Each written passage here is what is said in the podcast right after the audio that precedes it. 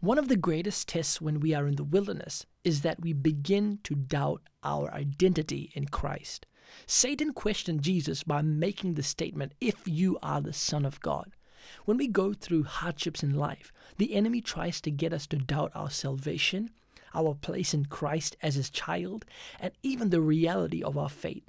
When we lose our identity, the enemy is very clever in leading us into deception. Maybe today your ethnicity is your identity. Maybe today your job or your family is your identity. And if this is the reason for your existence, I want to encourage you to be centered on God. Colossians 3, verse 3 says, For you died, and your life is now hidden with Christ in God. My friend, your life is in Christ. You belong to Him and you are precious. This is Joshua Singh, and you can find out more information about me on joshuasingh.com.